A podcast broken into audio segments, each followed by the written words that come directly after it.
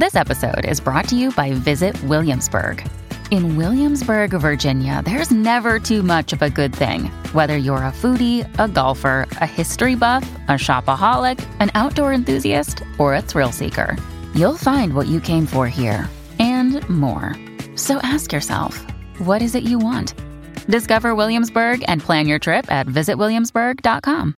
I'm Bill Hemmer. This is Hemmer Time.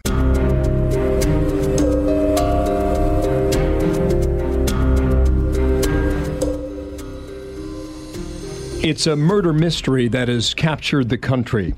Gabby Petito was a 22 year old woman from New York State. She was found dead in Wyoming almost two weeks ago. Her boyfriend and one time fiance is Brian Laundrie. Laundrie drove from Wyoming to the state of Florida to be with his parents, and then he disappeared several days ago. Jeanine Pirro is my guest, host of Justice with Judge Jeanine on the Fox News Channel, and welcome. It's nice to see you. Good to be here, Bill. Now, you're a former state judge in New York, prosecutor as well, and you are looking for justice. What happened here?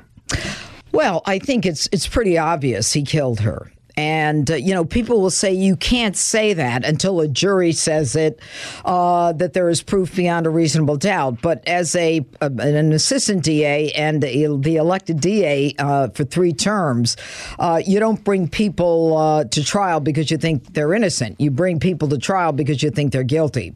I believe that the evidence is very clear that not only is Brian Laundrie responsible for the death of Gabby Petito, but that he is uh, responsible for delaying notification uh, of her whereabouts and not cooperating. And the words of his attorney uh, kind of ring in the back of my mind all the time. Uh, his attorney who says, uh, you know, the the uh, Laundrie family wants to be in the background. Well, that's such hogwash because the only people who know anything are the Laundrie family. Remember, Bill, she lived with mm-hmm. Gabby lived with Brian and his family for a year before they went on this trip. So she was a member of their family as well. He comes back on September 1 with Gabby's van with no Gabby. No one says anything. He's mowing the lawn, he's riding his bicycle. His parents do something very unusual. They buy an embedded camper for their pickup truck, and within a few days, they take a camping trip with their 23 year old son. That was an opportunity for them to either get rid of evidence or to assess a place where he might go or to get things that he might need to go away. The fact that they allege that he went hiking on September 14th, which they didn't tell us until September 17th, in the Carlton Reserve was just a distraction where the family tried to mislead police, law enforcement, and Gabby's family. Remember, Gabby has a mother and a father and a stepfather as well. That was intentional obstruction. How did they know if he really went hiking? How did they know when to go get his Mustang, where he would leave his Mustang to bring the Mustang home and then claim, oh, our son is missing? No, your son is not missing. Your son is on the lam. Mm. And all we know is that you are not speaking. You're traveling with him. You're buying an embedded camper, which is highly unusual when they were using her van to camp. And now we're left with this question of where she is. Uh, we know now she's in Wyoming, but how she died. Yeah, and how she died. Let's discuss that now. Terrific setup, by the way. Um, it has captured the imagination of millions of people because yes. we want to try and figure this out. They have not released the cause of death. Well, because why, why uh, not? Well, first of all, understand there is the manner of death and there is the cause of death. The manner of death is something they say very early on. The manner can be an accident, suicide, natural, or homicide. Now, if they weren't sure that it was a homicide, they would say undetermined. They were clear from the first time they saw that body this was a homicide. That tells me that there is blunt force trauma or that there uh, and, and let me be clear, Bill, I started the first domestic violence unit in the nation in 1978. I know this issue like the back of my hand. I have fought as our culture and our society changed its views of battered women. All right? This kind of homicide is very personal. A strangulation is very common. A beating uh, beyond recognition is very common. The emotion is very high.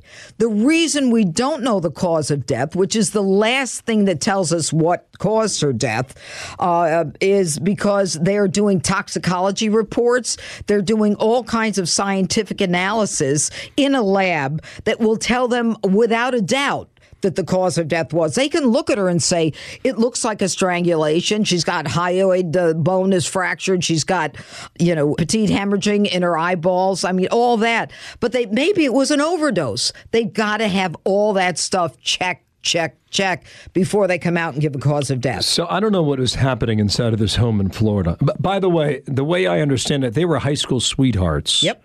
From Long Island, New York. His family moved to Florida first. Right. She then joined them several, a couple years later. Yeah. And they were engaged, I, I do believe, at some point, and perhaps during this trip to Wyoming.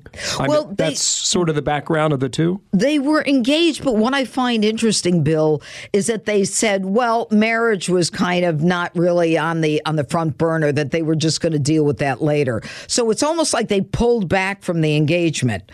Uh, and I thought that was very curious. Um, Well, so they, they're young. They're too Right? young. Uh, okay. All right. I mean, he's 22 also, I believe. He's 23. 23. Okay. And she is 22. Yeah. What is happening inside that home in Florida? There were 46 911 calls between September 10th, the day before Gabby went missing, and September 27th.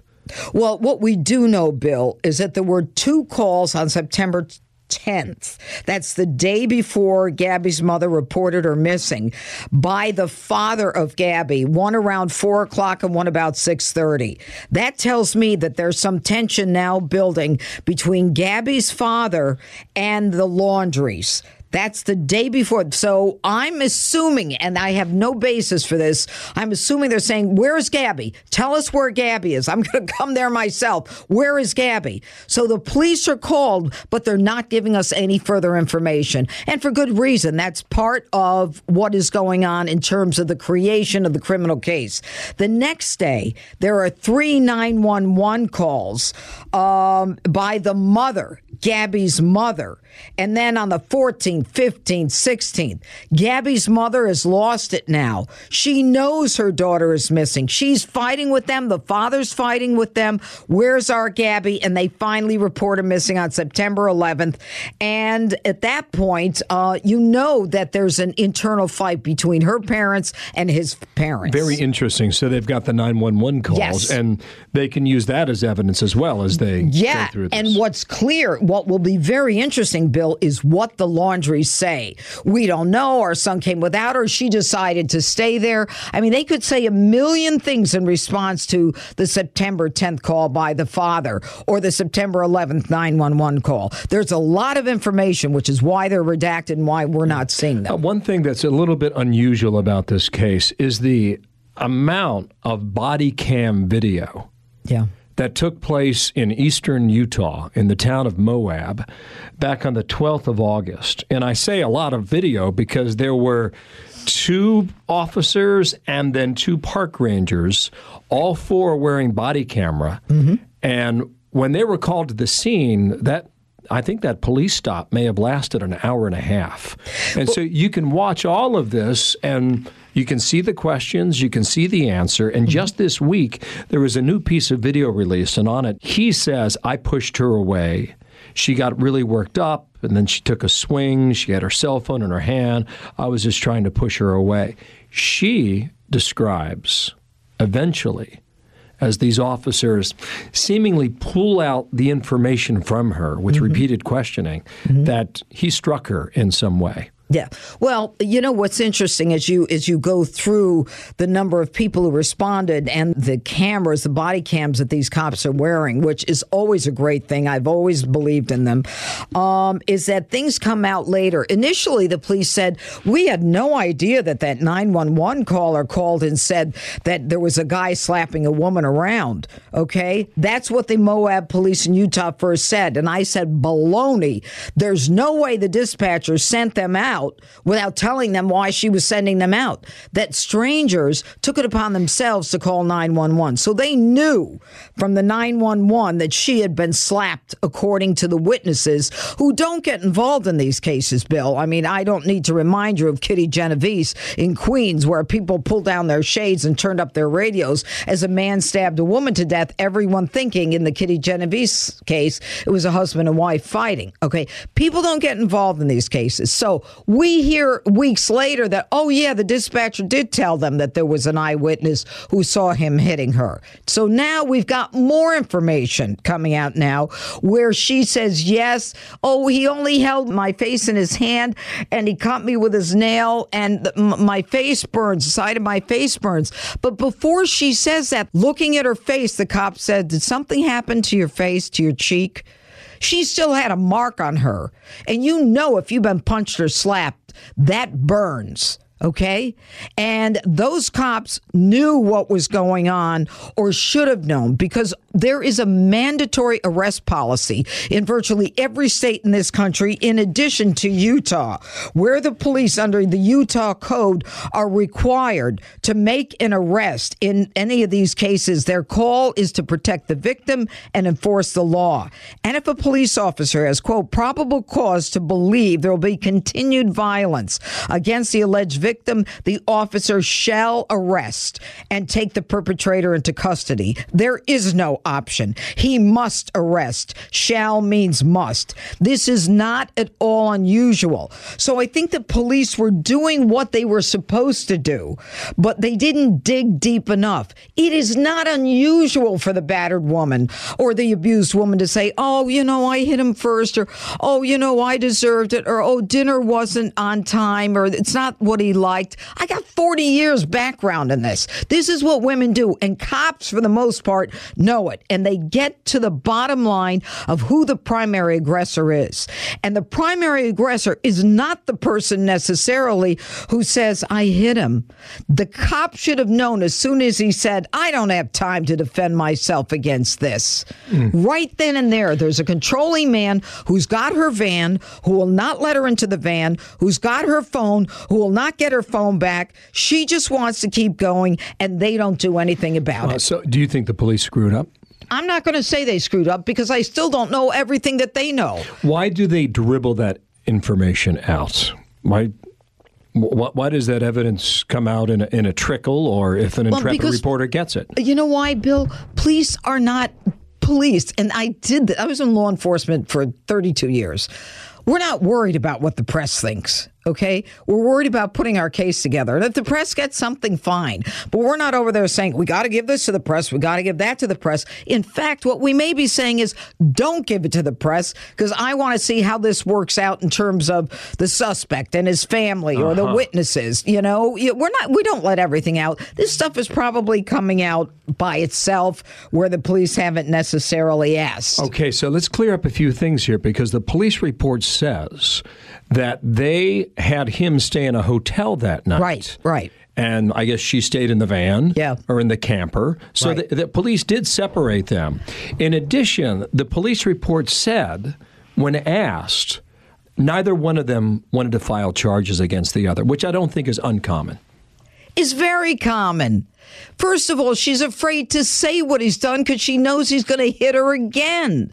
What is the point of separating them for a night if they're only going to get back in that van? And what is the point of people, you know, who get on air and say, oh, you know, domestic violence laws weren't created for people traveling through a state. They were created for people who live there. That's such hogwash. It's dangerous. You know, there's a lot of mistaken information out there.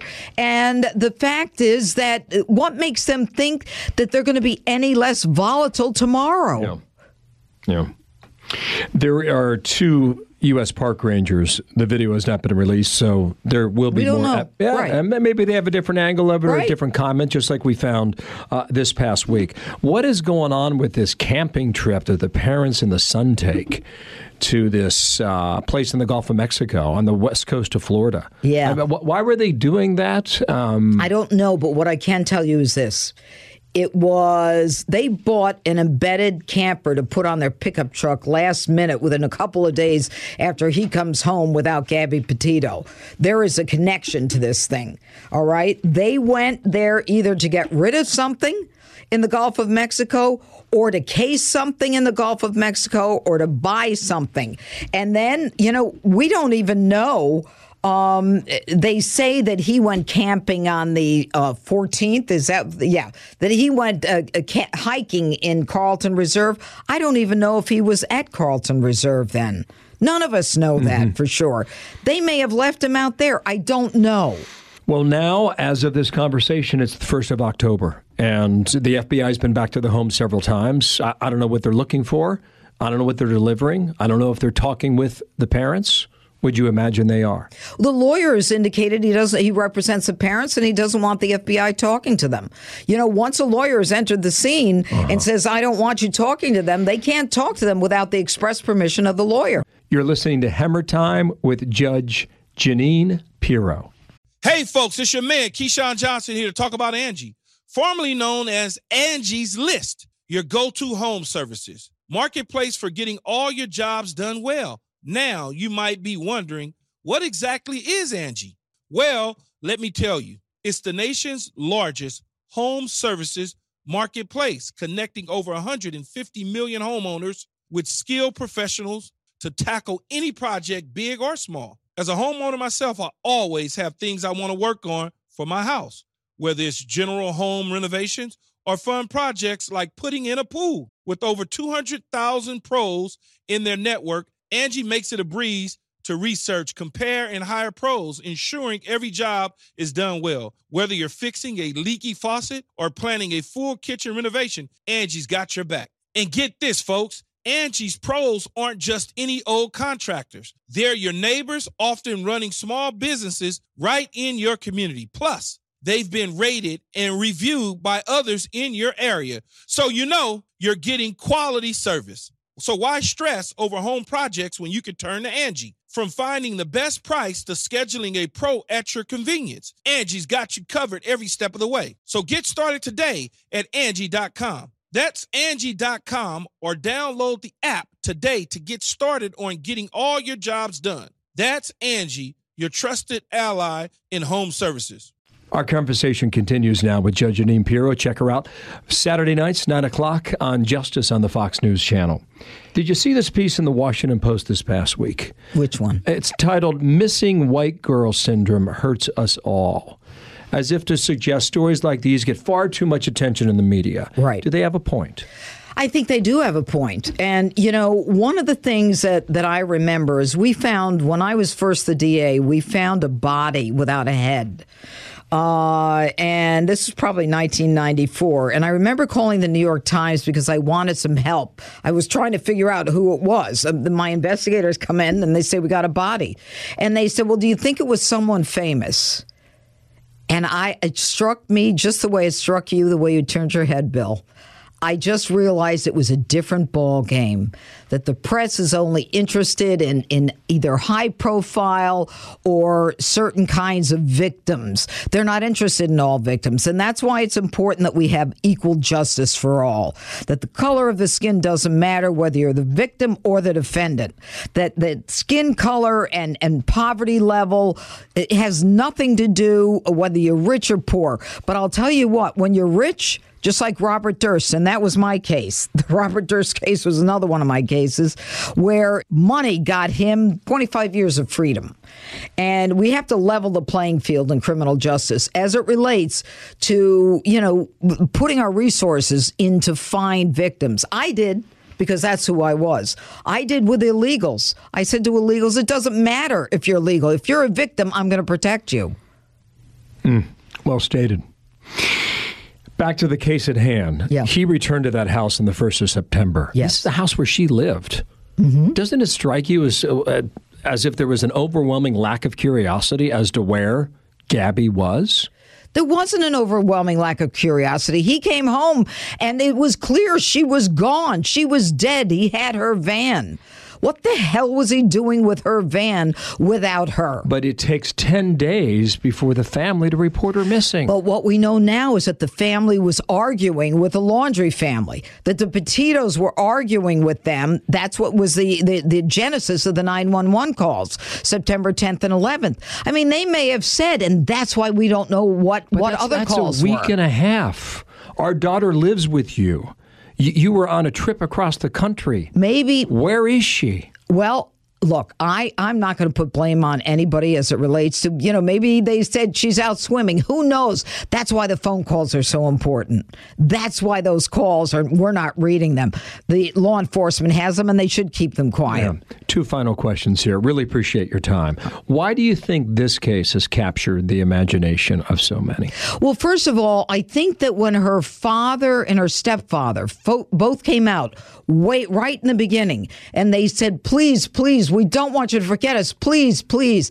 I mean, they somehow they got in front of a, a, a, of a camera and they got the attention and then it exploded. And everyone said, no, wait a minute. This doesn't make sense. These kids are kind of well-to-do kids. They have a van. They're going cross country.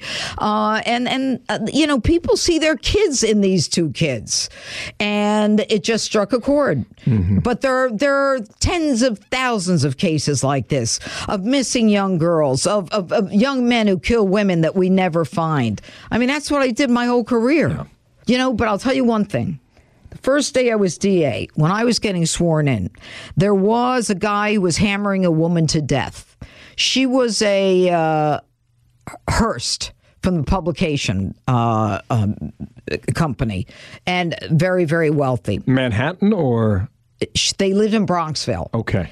So and, just north of the city. Yeah, in the county where I was DA, Westchester County. Yeah. And uh, he hammered her to death. And the three year old said he was painting mommy red. Okay. And uh, we had a nationwide manhunt. We looked all over for him, nationwide. He jumped off the Tappan Zee at midnight on New Year's Eve.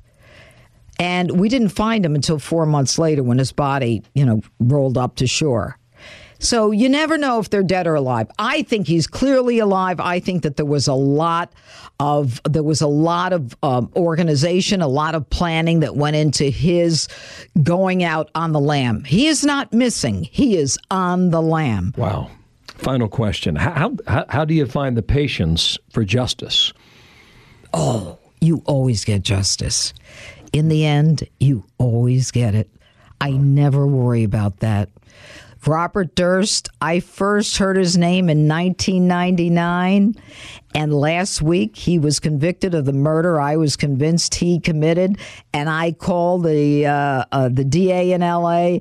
I called Bill Bratton when he was police commissioner in L.A. This is when I was the DA, and I said, "You got him! You got him! You got Durst! You got him for that murder!" Uh-huh. And it happened couple weeks ago. You had to wait a long time. It was worth waiting for. Mm, thank you, Judge. Terrific conversation. We'll see what we get in Florida. Thank you, Bill. Jeanine Pirro, you bet. I'm Bill Hemmer. This is Hemmer Time.